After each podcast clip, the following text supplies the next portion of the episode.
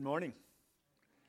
Thank you for being here again um, this morning. Again, thank you for being here. Not thank you for being here again. Well, actually, thank you for being here again. And again, thank you for being here. So it all fits, just whichever way you want to take it. Um, last week in Nehemiah, and the last message we're going to title First Things First. Maybe that should be the first title, but because of the way this book is structured, um, Nehemiah began to talk. And what we begin to learn or have learned from this book in the Nehemiah, uh, book of Nehemiah is that the children of Israel have been dispersed. They've been away from God's city, the city of God, the city of Jerusalem. And because of that, the city has fallen into ruins, and God raised up this one man, Nehemiah, who had a conversation with his brother Hananiah. And Hananiah came back and said, Man, you're not going to believe what the, what the old neighborhood looks like. And Nehemiah got a burden in his mind and in his heart for it. And the scripture says that he began to weep and he prayed. And as he wept and he prayed, he said, God, do it now and God wouldn't do it now. In fact, he had to pray for four months. So not only did he have to weep and pray, but he had to pray and wait. And he was waiting for God to work and he was waiting for an opportunity. But because Nehemiah had consecrated himself, because Nehemiah had set his heart on God, then he was able at that right moment to hear from the king. And it says that one day he walked into the king's presence, and the king said, Dude, you're sad. And Nehemiah knew, and at that moment he prayed. He said, God, what? And he started talking. He said, The house and the land of my fathers lies in ruin. And for whatever reason, the mercy of God and the sovereignty of God at that moment pricked the king's heart, and he began to have that conversation. And Nehemiah said, Can I go back and work? And the king said, You can go back, but not only can you go back, I'll write you a letter that gives you safe passage. And not only will I give you safe passage, you can go into my forest and cut down the trees that you need and all of this kind of stuff. And so Nehemiah got back and he started working. And we learned that in 52 days that he built, and with the people of Israel, he rebuilt the walls. And then after that, he hung the gates. And after they had had the walls built and the gates hung and all of this, it says that they, that they called out the prophet Ezra. And he called Ezra to to open the Bible, and it said that he would read it from 6 in the morning till 6 at, um, till 12 noon. And he did that for seven days. And in the middle of all of that that was going on, the, um, there was the Feast of the Tabernacles. And, and through the reading of the Word and the feast and the people being in the presence of God, they would look back and they would remember that God had brought them out. They would look around and they would celebrate. And they would look ahead and they would claim. They, the afflicted were comforted through the ministry of God's word.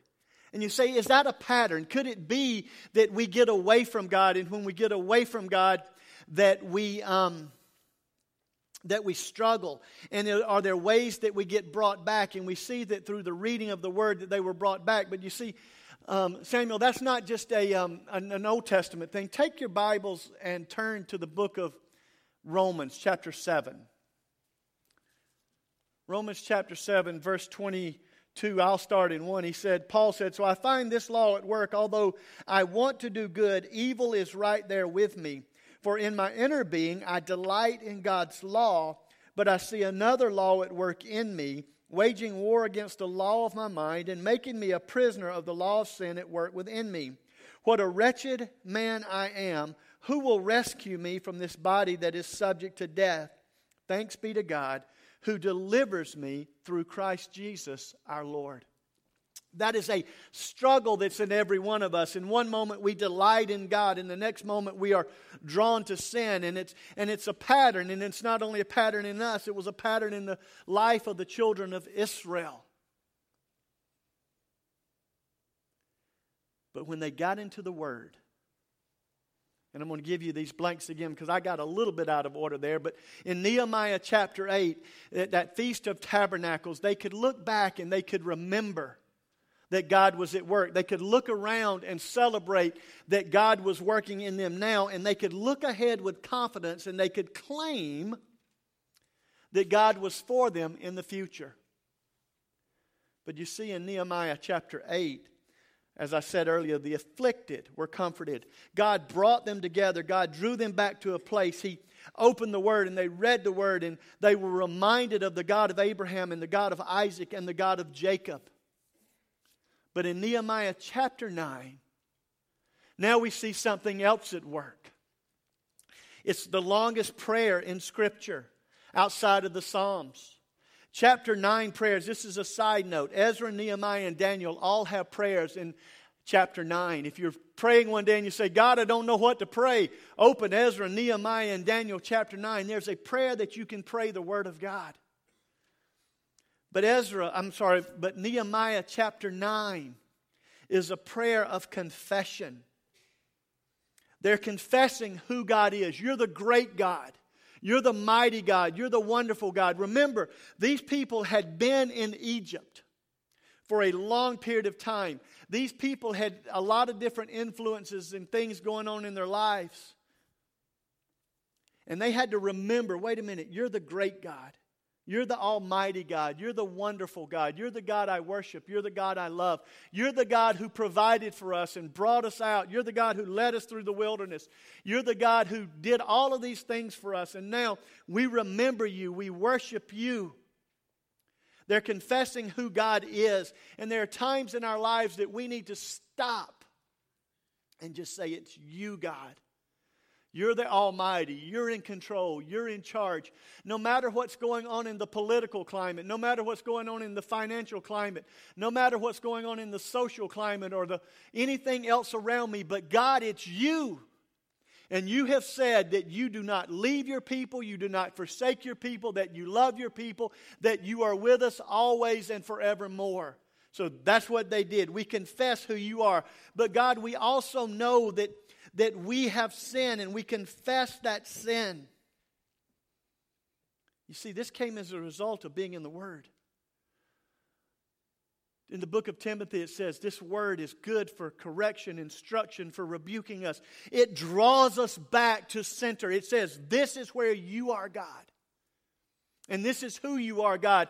And this is who I am apart from you, God. And when I recognize who I am apart from you, then I have got to fall on my knees and say, God, forgive me and cleanse me from all my unrighteousness. In 1 John 1 9, it says, if we confess, that means if we agree with God, that in our sin and our rebellion that we are being self-reliant, Miss Kathy. Yeah. I'm doing it my way. I'm doing my thing. And God, you know what?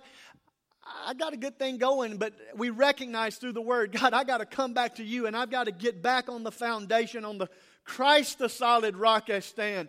All other ground is sinking sand. No matter how good it may be, or what you think, or how proud you are of the decision you made, it's Christ. And we confess our sins, and He is faithful and just to forgive us and cleanse us from that unrighteousness. But confession is not the famous apology we hear if I've offended you, God, or if I've offended anyone. No, it's coming and agreeing and recognizing that what God said is true and right. And that holy God calls us to the standard of righteousness. And it's not our righteousness, but His righteousness. And it's not our life, it's His life. It's, it's, um, the exchanged life that we were talking about. It's exchanging my mind for his mind, my will for his will, my way for his way. And I agree with him that he alone is God and he alone is good. You see, because when they were confronted through the word of who God is, and when they recognized their own sin, then they were confronted with their depravity. And you need to hear me. Every one of us, apart from God, is totally depraved.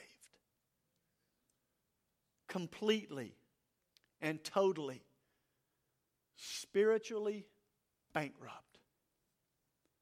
We have nothing to draw on. these people got into the word, and that's what happened. Now, you see, in chapter 8, the afflicted were comforted. They were brought back together and said, God is real, God is for you, God is here, and God wants to work into your life. But when they got into the presence of God, they could not ignore the sin of their own lives. And so now in chapter 9, the, the comforted were afflicted. They were afflicted with their sin, with their separation, and they had to be called back to confession.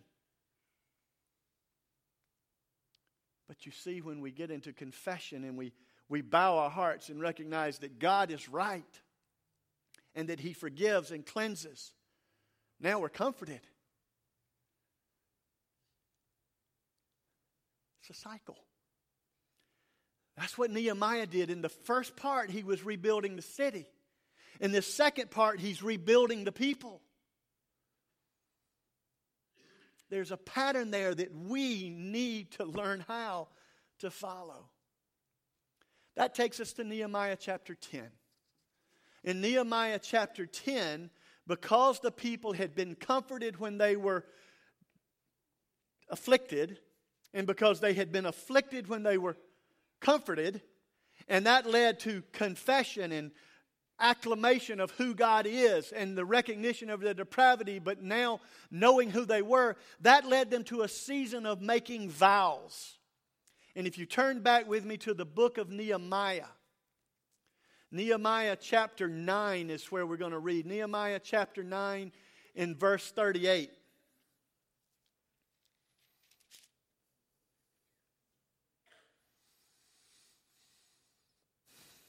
In view of all this, is what it says, Nehemiah 9:38. In view of all this, we are making a binding agreement, putting it in writing, and our leaders, our Levites, and our priests are all affixing their seals to it. They're making a vow. They're making a vow before God in front of their leaders, their worship leaders, their priests, those people, and they're saying, put a seal on it. You know, if you have an important document, you have to find somebody who's a notary, and that notary puts a stamp, and then that notary signs it in the presence of a witness, and that makes it a fixed and binding contract. This is the modern day equivalent or the latter day equivalent of a notary. And they're saying that this contract, what we're saying, is binding, and God, before all these people, this is what we vow to you. And it's the idea of making a vow. And you say, well, is that scriptural? Well, let me just read to you a couple of things. Here it says they made it. And in Numbers 30, chapter, chapter 30, verse 2, it says, When a man makes a vow to the Lord or takes an oath to obligate himself by a pledge, he must not break his word, but must do everything he said. In Ecclesiastes 5 4, it says, When you make a vow to God, do not delay in fulfilling it. He has no pleasure in fools. Fulfill your vow.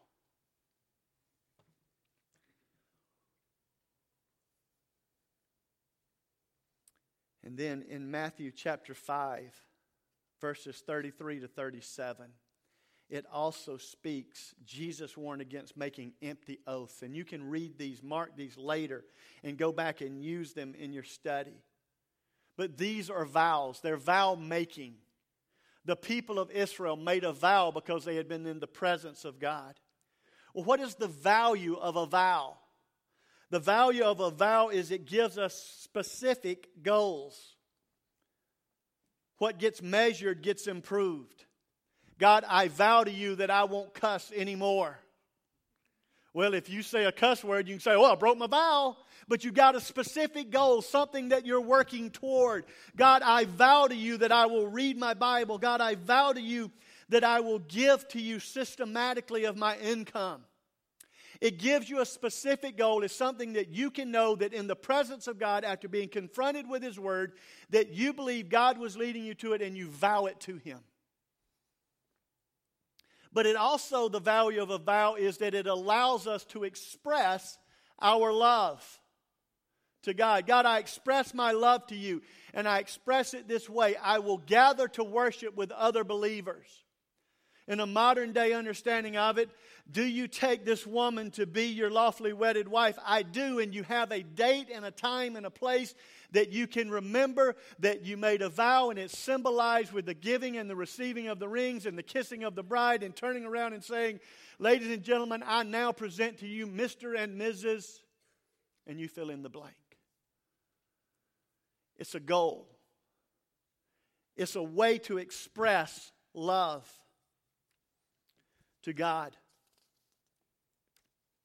But we need to be careful because the vow itself is not what makes us right with God. The vow is an expression of love of a heart that's been committed to Him. While it may be helpful to make the vow, we don't succeed as Christians because we make promises, but because we believe the promises of God and we act upon them.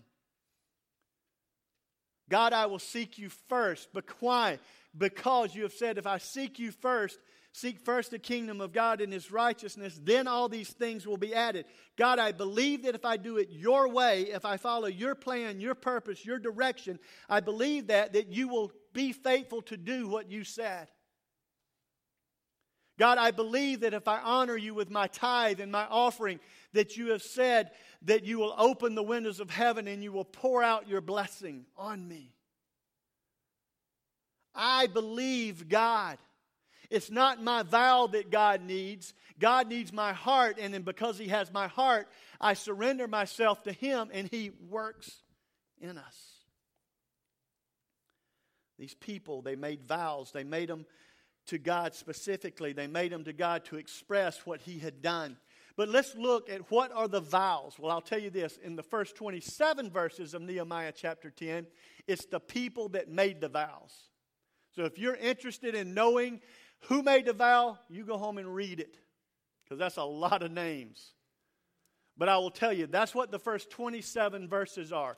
But when we pick up in verse 28, it says, The rest of the people the priests, the Levites, the gatekeepers, the musicians, the temple servants, and all who separated themselves from the neighboring peoples for the sake of the law, law of God joined together.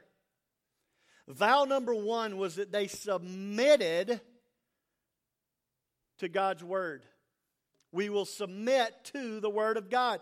Because keep reading, and all these now join their fellow Israelites and nobles and bind themselves with a curse and an oath to follow the law of God given through Moses, the servant of God, and to obey carefully all the commands, the regulations, and the decrees of the Lord our God. These people had been separated from God. These people, by God's mercy, had been brought back together and into his presence, and they had been in his word, and they had been comforted, and they had been afflicted, and they had been convicted, and they had confessed. And as a result of all of that confessing, they made these vows. And the first vow they made was, We will be a people who get in the word of God. But I want you to see, they did it with a curse. God, we, we invite you to curse us if we do not follow you. Ladies and gentlemen, we are going to have to be a people of the Word. We've always needed to be a people of the Word, but we have never more than now needed to be a people of the Word. Because these are times that we cannot navigate in our own wisdom. There are things happening around us that we will not ever understand, and there are needs greater than we'll ever be able to meet. And there's a God that we can't know unless we know Him on His terms. And He says, This is how you get to know me. So I've said it before in this series, and I'm going to say it again. If you are not having a consistent time where you're in the Word, if you're not in a small group where the Word is being unfolded for you, if you do not have a systematic plan for understanding the word and allowing God to speak to you through his word, then today your vow needs to be as the children of Israel God, we vow to submit ourselves to your word. And there are people around us that are saying, here's wisdom, and here's knowledge, and here's understanding. And in everywhere you turn, it's contrary to the Word of God. And no matter how much it makes sense and no matter how much it speaks to my felt need, if it is not submitted and sifted through God's word, it is dross. It is chaff. It is the thing that needs to be blown away so that the true grain in the wheat stays. They were submitted to the Word of God.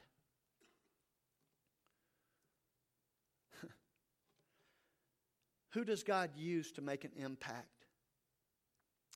1 Chronicles 16 9 says, For the eyes of the Lord range throughout the earth to strengthen and support those whose hearts are fully committed to Him. Man, God uses people that are submitted to Him and submitted to His Word. They didn't stop at that vow, they made another vow. In verse 28, again, let's go back, it says that we will separate ourselves from the world. The rest of the people, the priests, the Levites, the gatekeepers, the musicians, the temple servants, and all who separated themselves from the neighboring people. That is the world. Doesn't mean that they didn't interact. It doesn't mean that they didn't have maybe transactions or friendships or business relationships. But what it says is they separated themselves from a worldly system that did not recognize and honor, submit, and obey God. You see, that's where the New Testament would say, Do not conform to this world, but be transformed by the renewing of your mind. When my source of social understanding is social media, I'm going to get a flawed understanding. Every time. And I want to tell you, there are so many bogus reports going this or that way or something else or somewhere else or this, and both sides are calling the other side a liar and this and that, and I'm not sure who's telling the truth. I've got to go to the rock, the one that doesn't move, and God doesn't move. He doesn't change. He's the same yesterday, today, and forever. And He says, if you will put your heart and trust on me, that I will not lead you astray. Man, these people said, We will separate from the world. We're going to be, God, your people, and we're not going to sift your word through the news, but we're going to sift the news through your word. There's a big difference. He's not calling us to be ignorant and uneducated and naive. He's just simply calling us to be people who measure things by truth. We separate from the world.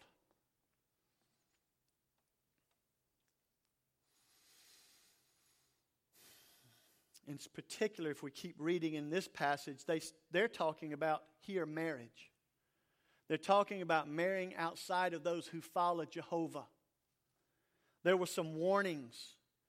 When the people in the ancient world made a marriage agreement, they normally confirmed their commitment in the presence of gods, their gods and gave each other's idols a prominent place. Joshua 23 13 says, To heathen spouses will become snares and traps for you, whips on your back and thorns in your eyes. He's speaking specifically of stepping outside of those who follow. But I want to tell you that when we marry ourselves to a world system, we're doing the same thing. And he says to us as the church, as the followers of Christ, don't be unequally yoked.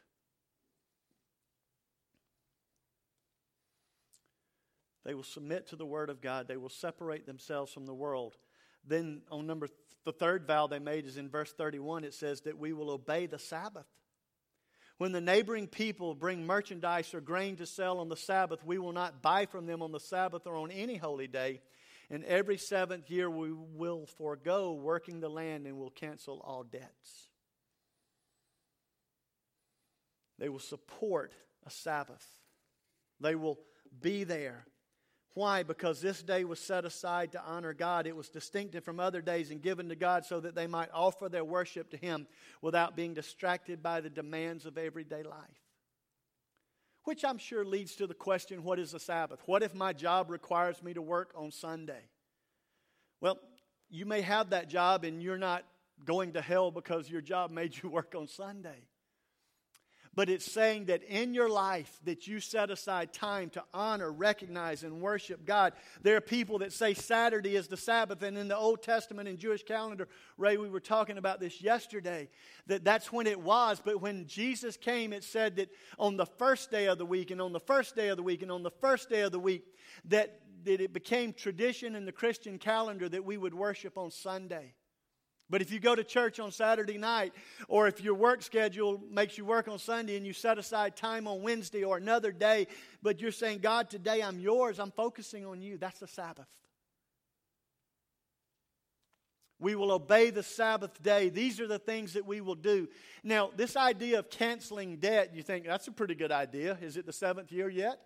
Um, I'm sure that would be cool. But here's the point of that is that people and God are more important than money. It's people and God are more important than working all my life to hold on to the things that I cannot keep. We don't have that system, so don't go borrow it and think in seven years it's gone. That's one of those things we'll have to talk to God about when we get in heaven. But the point there is value what God values. God values a surrendered heart. God values a people who will confess. God, God values a people who will be submitted to the word. And God values, he said in the New Testament, love the Lord your God. And the second is like it love your neighbor as yourself.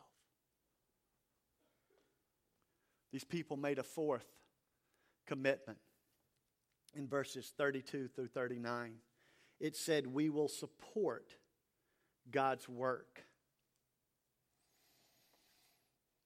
The phrase, the house of our God, it's used nine times, or God's work is used nine times in this section. It refers to a restored temple. These people were promising to follow God's priorities by submitting to Him, by separating themselves from the world, by keeping the Sabbath, and by supporting the work of God. You know, an extreme home makeover, um, they'll come in and the show that used to be on, they'd have a house, the house needed remodeling or tearing down, and they'd tear down the house, and in seven days they'd build it back. And one of the things they found out was that they were tearing down the house and the house was gone and they were putting it back, but there was no plan for sustaining the house, and now a lot of those houses are not in good shape, or the people are no longer in them. The point here is God has wonderfully and graciously supplied and allowed us to go back to the city of God, Jerusalem and He has made it possible for us to restore our walls and ultimately restore our temple. We're going to follow God, submit to God, because we do not want this to happen again. We don't want to be in this place another time. But when we begin to read and see what all these people are saying about and what God is teaching us about His Word and about supporting His work, we begin to see other things. So look at verse 32. Verse 32 says that we will assume the responsibility for carrying out the commands to give a third of a shekel each year for the service of the house of our God. It is a personal responsibility. There's obedient giving there. There's we will support God's work. It's a personal responsibility to us. Verse 35 says to us, We will also assume responsibility for bringing to the house of the Lord each year the first fruits of our crops and of every fruit tree. You see, it's not that's what they ought to do, it's what I ought to do. But you see, it's not just about a personal responsibility and what God wants of me, but it's also about being obedient to God. We will do this. We will bring it. We will be the ones that put it in there. They didn't practice impulse giving. Oh, you know what? I hadn't been in the church in a while and I haven't put a dollar in the plate. So here, hold on just a second. There, and on impulse I do it. No, he's saying systematically. We will set aside. It is determined before. It's earned that that amount is going to be given to God. And I'll ask you this morning have you done that? Do you understand a personal responsibility as a child of God and a member of a local congregation that God expects you to be one who gives? But in expecting to give, have you obediently and systematically said, This is what I'm going to do. I invite you. You can look at our, I tell you this, anytime I talk about money, you can look at mine and Gail's giving record. You will see that it is there and you will see that it's systematic.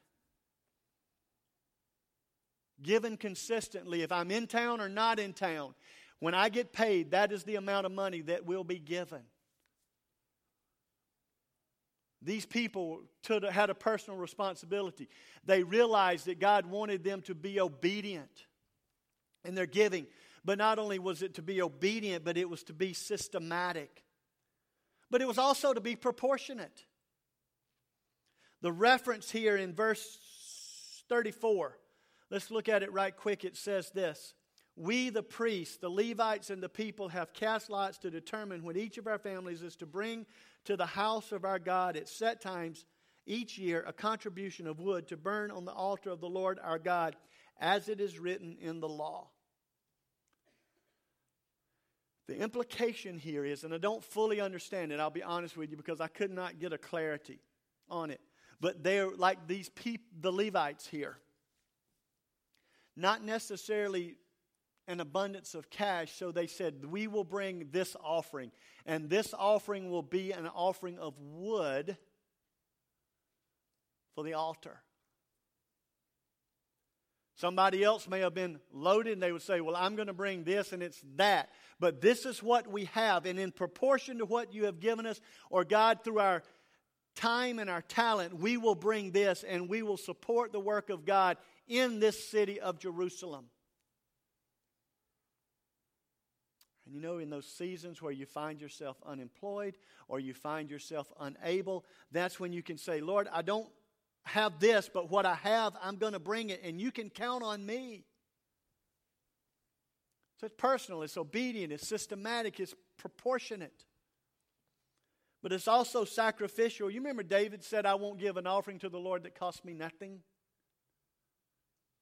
Yes. Is your offering costing you something? Is it a sacrifice in, in honor and reference and worship and to who God is and what He has done for you in your life? That's why it says bring the first fruit, to bring the best thing, to bring that and say, God, it's yours because you are worthy of it all. Thank you that you only allowed this much or asked for this much, but God, I'm giving it to you. I'm going to trust you. Miss Angel, I remember the testimony that you shared with us about not always being able, but in doing and God providing in miraculous ways and met needs in your life as a single mom. It's sacrificial. Mother Teresa said, If you give what you do not need, it isn't giving. C.S. Lewis said, I don't believe one can settle how much we ought to give. I'm afraid the only safe rule is to give more than we can spare. Systematically, proportionately, sacrificially. You know, at Mount Zion, we give four ways. We give our tithe, which supports our budget and our ministry budget. Um, we give to our building fund, which gives supports our building payment. We give to missions, which is Faith Promise, which supports missionaries around the world. And occasionally we give a love offering for a special need that may arise in our congregation. This year, we've taken up two offerings every worship service. The first offering was designated to the building, and the second offering was designated to the budget. In 2017, we're going to go back to one offering in the service, but in that time, we still are not giving, we still give the four ways. We still give to the budget. We still give to the building. We still give to missions. And occasionally we will have a love offering. But man, these people, in reference and in respect and in remembering what God had done for them, they were making vows. God, it's your word. We're going to do it, we're going to submit to it. But God, we're also going to submit to supporting your work. It was sacrificial, but it was comprehensive. Go to verse 36. As it is also written in the law, we will bring the firstborn of our sons and of our flocks to the house of our God, to the priest ministering there. Now, that was not child sacrifice, okay? This was more what they did in the book of Samuel when it says, For this child I prayed, and as long as he lives, this child belongs to you. I give him to you.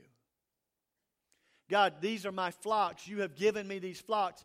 God, they are not mine, they are yours, and I want to use them. I want to be a steward. You see, because while the tithe says give 10%, that does not free reign for the 90%. The 90% now, God, I'm going to take this and surrender it to you, and you tell me how to use it for your glory. It's comprehensive. It's not just giving God my resources, but it's giving God my life, my family. What's that song? All of me. Why not take all of me? Yeah. Ooh, that was bad, but you get the point? Yeah. That's what he's telling us to do. God, it's yours, all of me. It's prescribed. Look at verse 37. Moreover, we will bring to the storerooms of the house of our God, to the priest, to the first of our ground meal, our grain offerings of the fruit of all of our trees, and all of our new wine and olive oil. They were not only to bring first, but the tithe of the crops to God. And here's a fair question Do I believe that a tithe is a commandment or principle?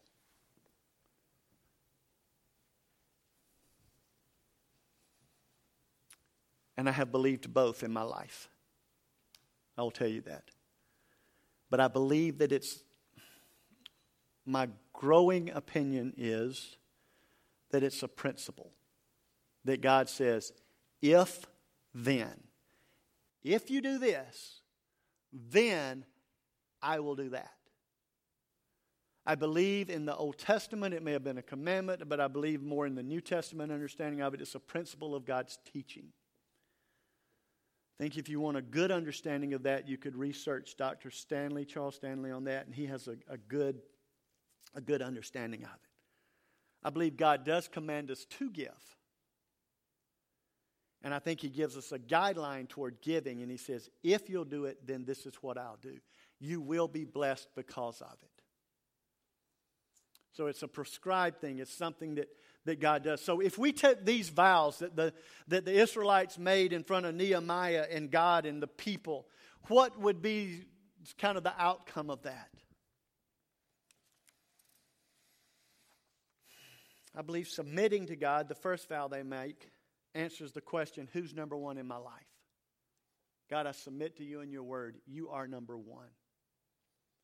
I believe separating from the world covers the who gets my time and my energy.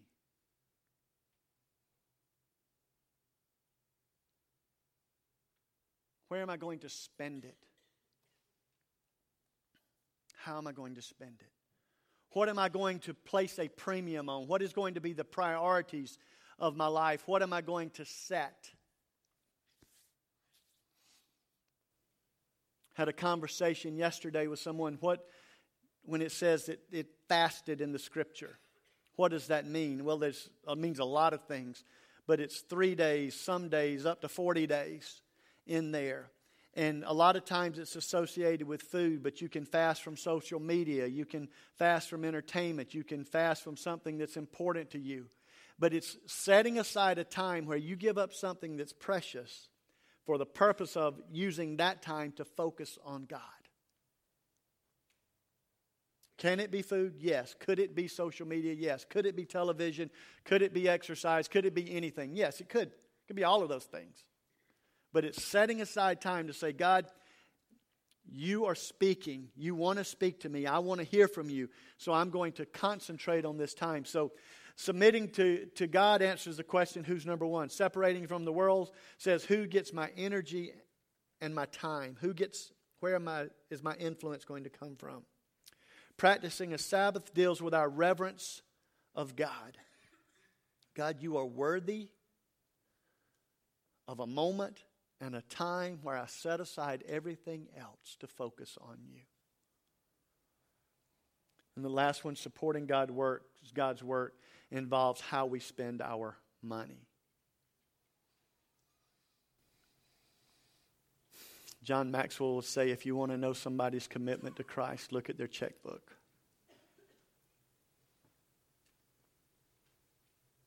And where does it go? If we're submitting to God, He has all of us. If He has all of us, He has promised that He will bless us. There may be rocks in the road, but He says, I will help you to overcome those obstacles. That you will be my people, you will be for my glory, you will be for my honor. People will come to know you, know Him through us. And then there's a passage of Scripture that, that intrigues me. It says that unless the Lord build the house, those who labor, labor in vain. And I think that we can work hard and harder and hardest. But if we miss the importance of this last lesson in the book of Nehemiah, we might labor in vain. So, God, help us to be submitted to you all the way to supporting your work.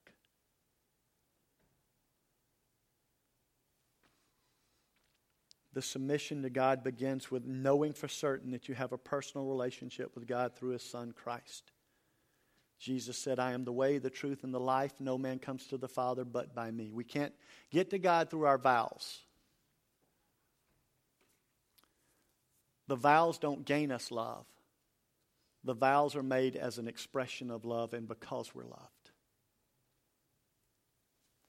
So the step, first step is to come to God. The second step as a follower of Christ is to be surrendered and submitted to Him. And I think a natural progression in the process then is to associate, affiliate, to be with God's people, asking how He can use us together for His glory. So this morning, if you've not ever come to know Christ as your personal Lord and Savior, then can I invite you to come and say, Jesus, here's my life. You say, Well, I don't fully understand it. Well, then will you just come and ask the question? Help me understand it. I'd love to. We would love to.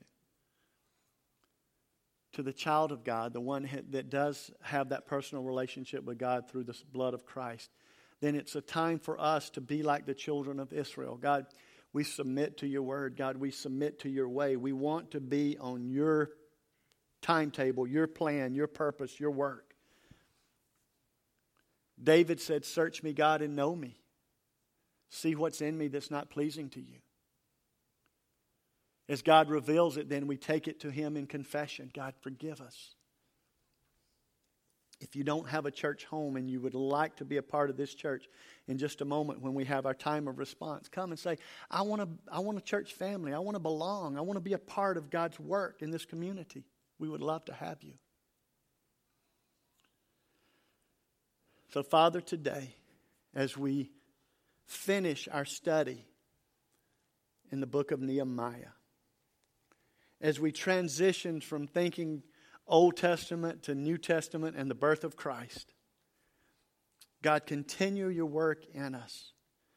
Teach us how to be convicted and teach us how to confess. Teach us how to surrender, submit, and to repent of sin.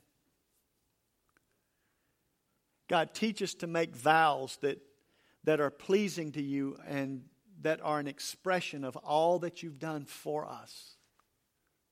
Teach us how to have an exchanged life. Lord, I pray for each one of us in this room.